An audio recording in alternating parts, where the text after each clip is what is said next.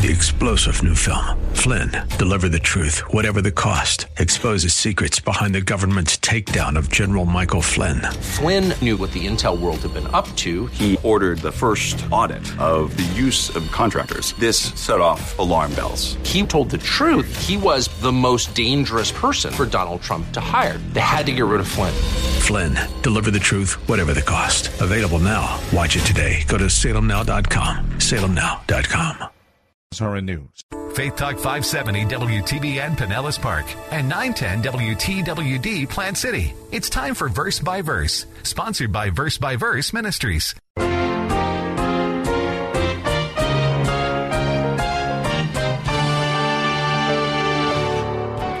The righteousness of God is the sum total of all that God commands, demands, and approves, and Himself provides.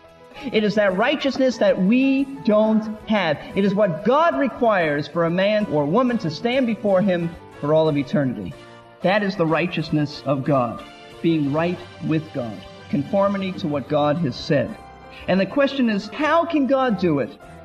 That's the subject of the verses before us as the truths about God's righteousness are unfolded. So let's look at it. We will look at those pivotal verses in just a few seconds. Welcome to Verse by Verse with Pastor Teacher Steve Kreloff of Lakeside Community Chapel in Clearwater, Florida. For several weeks, Pastor Steve has described Paul's case in the first three chapters of Romans against mankind's claim to goodness. Verses 21 through 31 of Romans chapter 3 are the turning point of the book, and that is where we find ourselves today.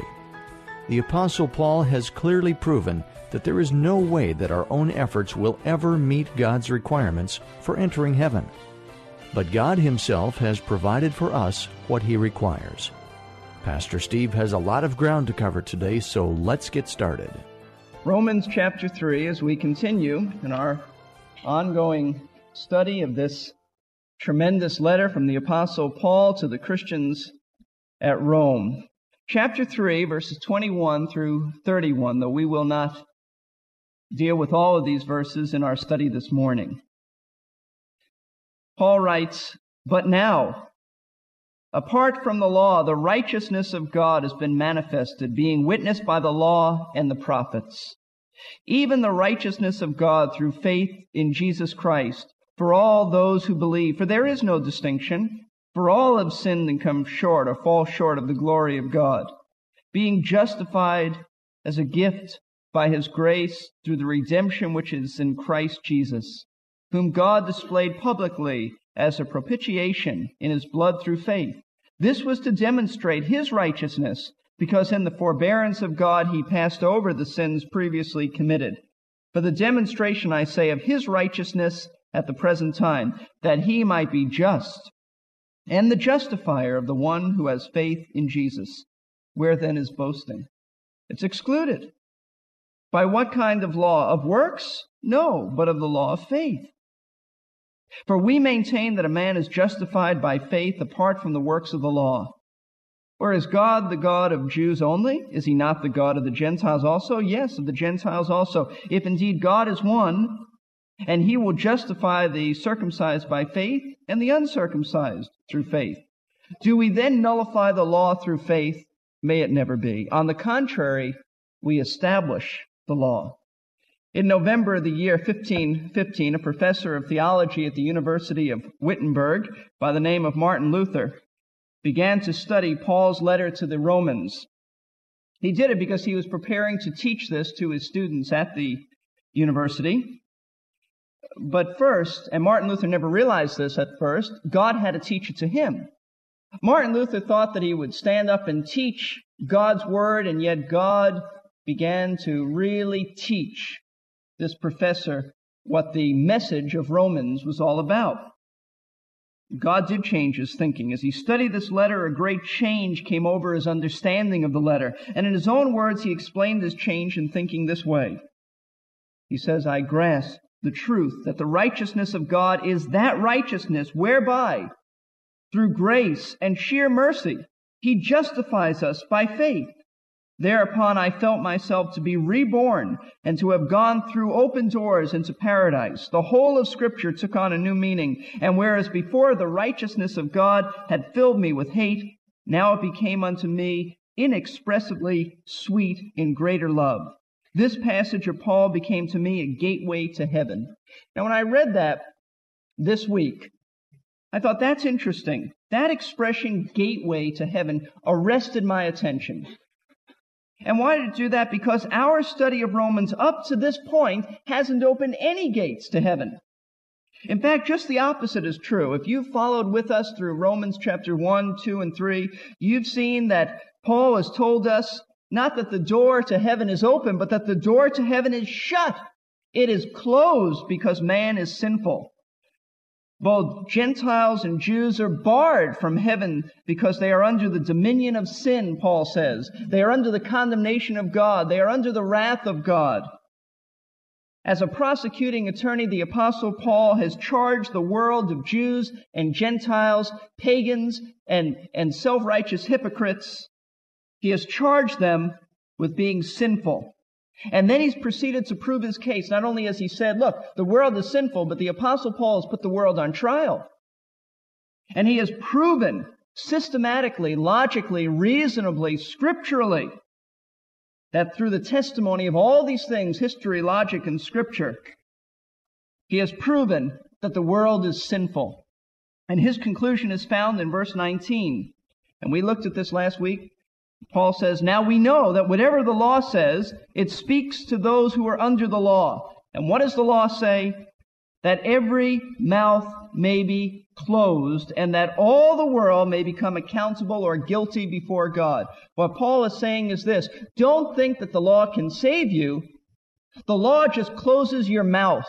Don't think that the, that the Old Testament revelation of God will save you just by reading it and by trying to observe rules. He says the point to the Old Testament and the law of God is that when you read it, you'll see your sin as God sees it, and it'll be revealed to you how sinful you are, and your mouth will be closed. No defense before God. That's why verse 20 says, Because by the works of the law, no flesh will be justified in his sight. Why not?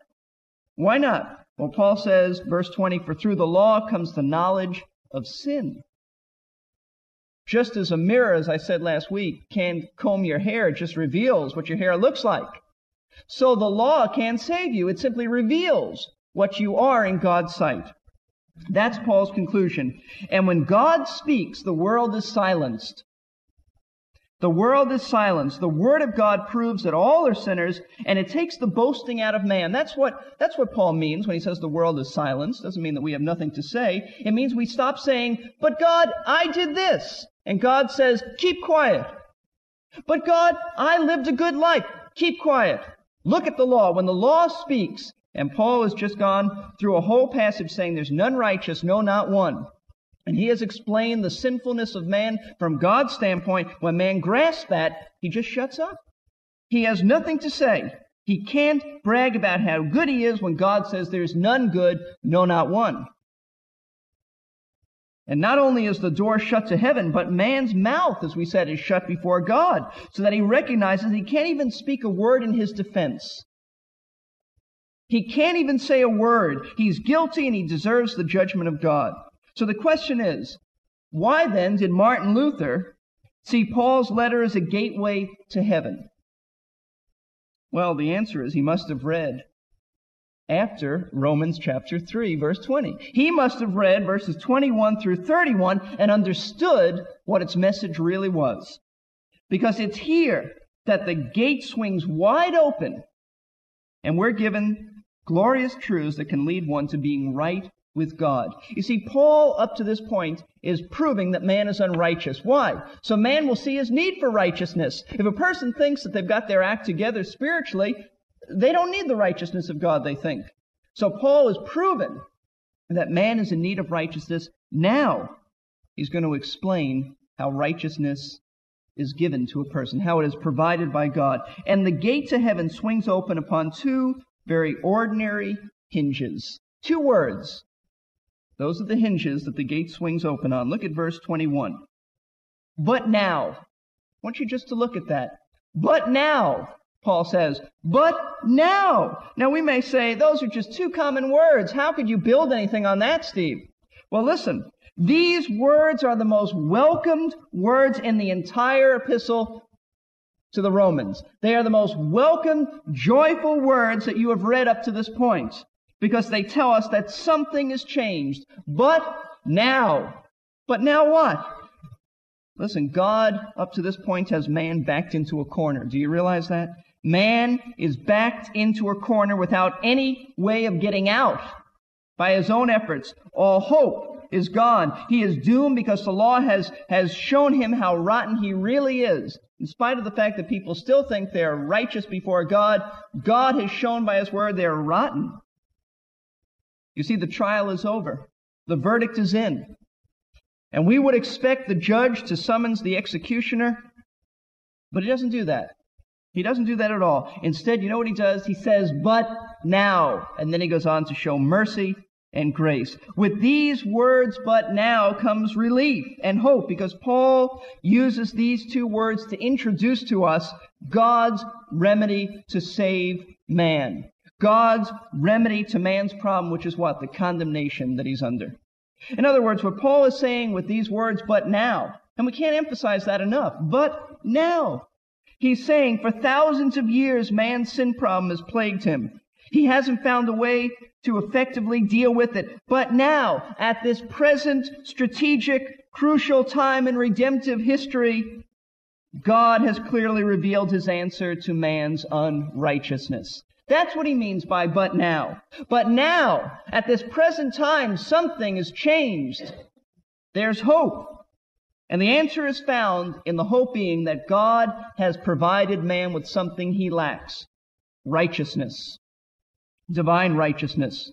Man can't get to heaven by his own righteousness. Why? Because he's not righteous. So God has provided another way for man. He's provided another righteousness for man. What righteousness is that? The very righteousness of God Himself. Do you want to know how to get to heaven? Do you want to know how to be right with God? It's found in these verses. There are people who go to sleep at night struggling with guilt.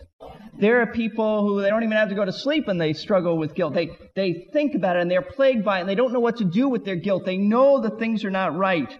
They know that, that, that if they were to die tonight, they would not go to heaven. They know that something is drastically wrong, but they don't know the remedy to their problem. Well, these verses tell us the remedy. Because these truths that Paul lays out for us in the next few verses is going to tell us how God deals with the problem. And what Paul does, he unfolds to us truths about God's provision of righteousness. And we're going to see uh, the unfolded truth about God's righteousness how it's attained, who can have it, how do you get it?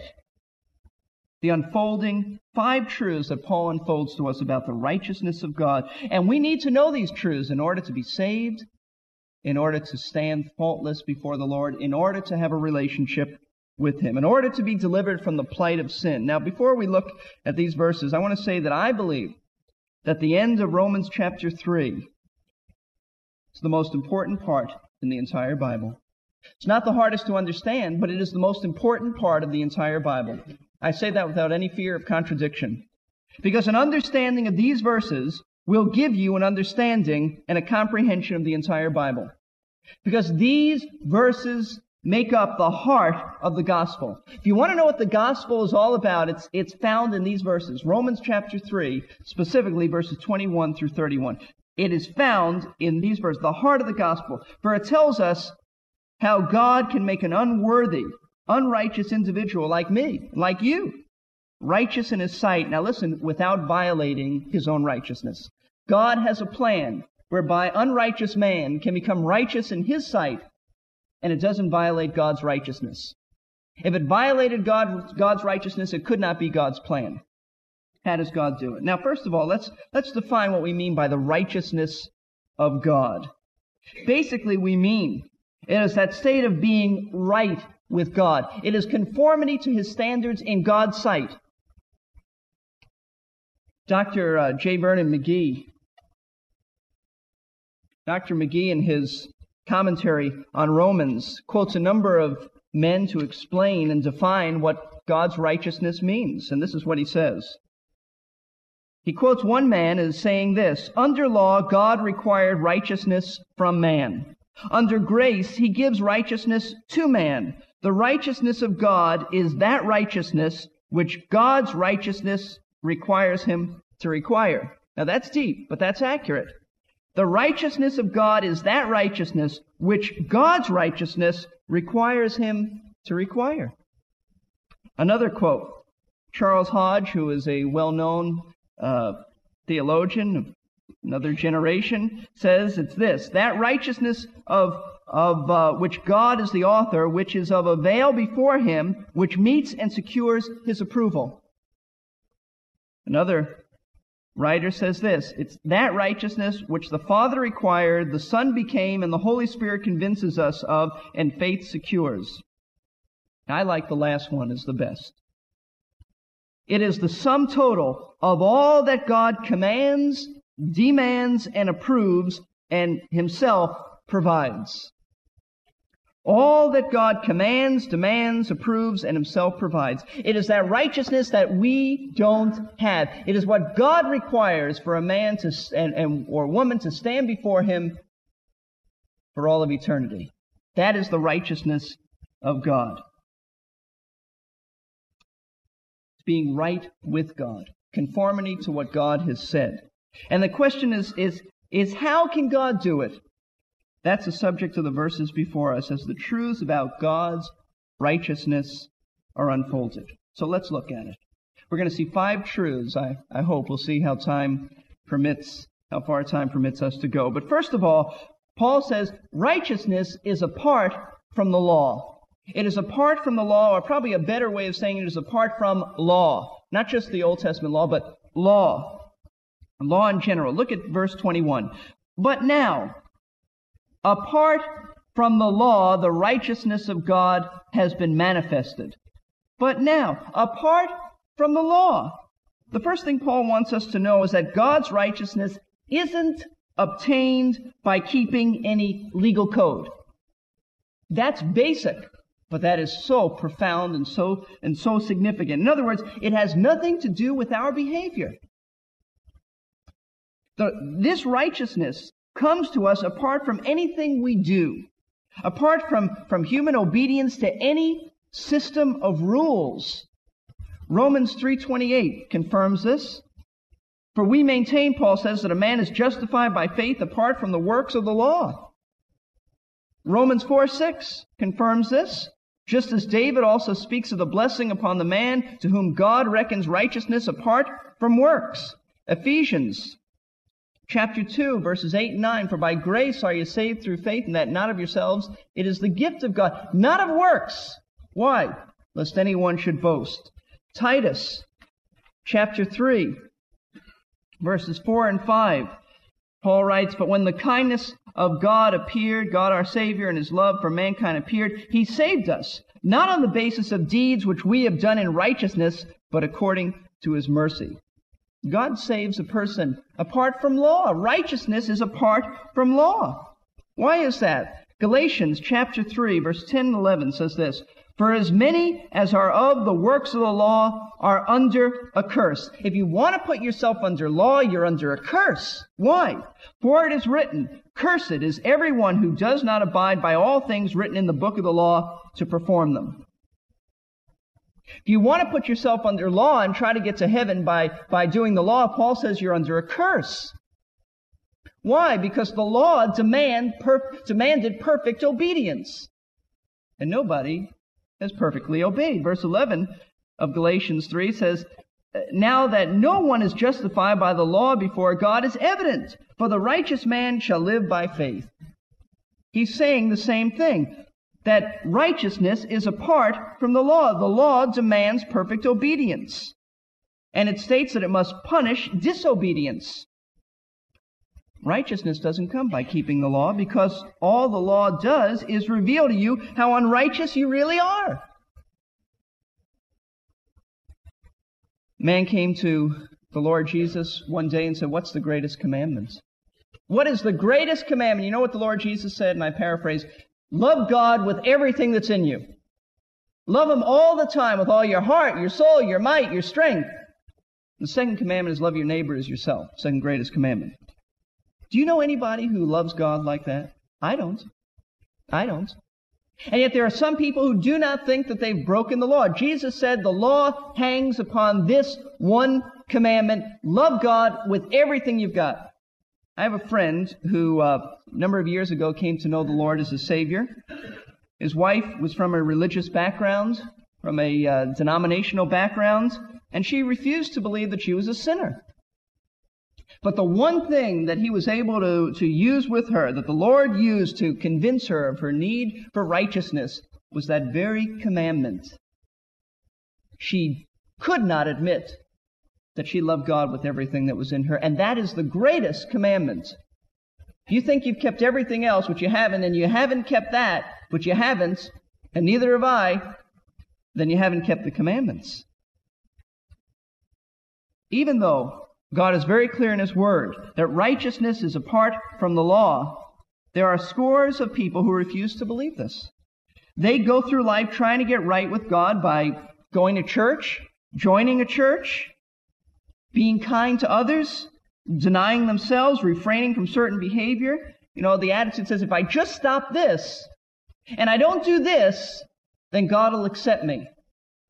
Or I get close to God. Or I get right with God. But true divine righteousness is apart from anything that we do. That is very clear. I don't know how the Word of God can make it any clearer than this. The Apostle Paul, before he came to know Christ as his Savior, thought that he could get to, to heaven by his own righteousness. He says in Philippians chapter 3, he did all these things. He had everything going for him, but he said, it's nothing. I've exchanged that kind of righteousness, which is no righteousness, for the righteousness which is by faith in Christ. Do You know why some people think that, uh, that righteousness comes by things that they do? Even people who have, may have heard these messages in Romans, and we've been hitting home on this hard. I'm convinced the reason that some people refuse to believe that righteousness comes uh, apart from law is because they really don't know how sinful they are. They just don't know the depths of that sin. They haven't had, as yet, their mouths silenced, as, as Paul says. They think they're good enough to get to heaven. And I, I think that part of it is the American pioneering spirit. Not that this is limited to America, but that pioneering spirit which says basically this. We forged our way out west. We've come from another country and our, our heritage is back in the old land and we came here and we made a new land and a new life for ourselves through what? Strong determination and effort. And that's how we face everything in life, even heaven. It's the philosophy which says God helps those who help themselves. But that is contrary to the scriptures. That is absolutely contrary to the scriptures. Because Paul is saying in verse 21 that God gives righteousness to those who know they can't get it themselves. In other words, God helps those who can't help themselves and will admit it. That's what the Bible says. We have a tendency in our culture to elevate people who persevere and succeed in seemingly impossible situations. Those people are indeed inspiring, but to ignore the gift God offers as we continue in a futile effort to attain righteousness on our own is both tragic and foolish. But King David said, and Paul quoted him in the next chapter of Romans Blessed are those whose lawless deeds are forgiven and whose sins are covered. You have been listening to Verse by Verse with pastor teacher Steve Kreloff. Pastor Steve has been the teaching pastor for over 26 years at Lakeside Community Chapel in Clearwater, Florida. These radio adaptations of his messages are produced by Verse by Verse Ministries. They are made possible by the prayers and gifts of listeners like you. Today's class was the start of a three part message. If you would like to hear the entire message at once, you can order a CD or cassette by calling us at 727 441 1714. Leave your name and a number, and we will return your call during weekday office hours. That number again is 727 441 1714. You can find us on the internet at versebyverseradio.org. While you are there, you can listen to or download today's lesson as well as many previous lessons. We also offer a free podcasting service and a complimentary newsletter. The podcast is a great way to make sure that you don't miss a class or to have all of them available to review or share with friends. That's versebyverseradio.org. As you have heard, we are saved by faith in Christ. What is involved in that kind of faith that would save us from our sins? The demons believe in Jesus, but they are obviously not saved. Join us for the next verse by verse as Pastor Steve considers what it is that constitutes saving faith.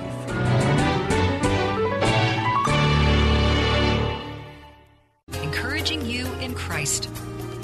Every other religion says, listen, you got to be good enough, work enough, sweat enough. Christianity says you don't have to do any of that. You come to me. It is my life lived through you. Faith Talk 570 and 910 WTBN.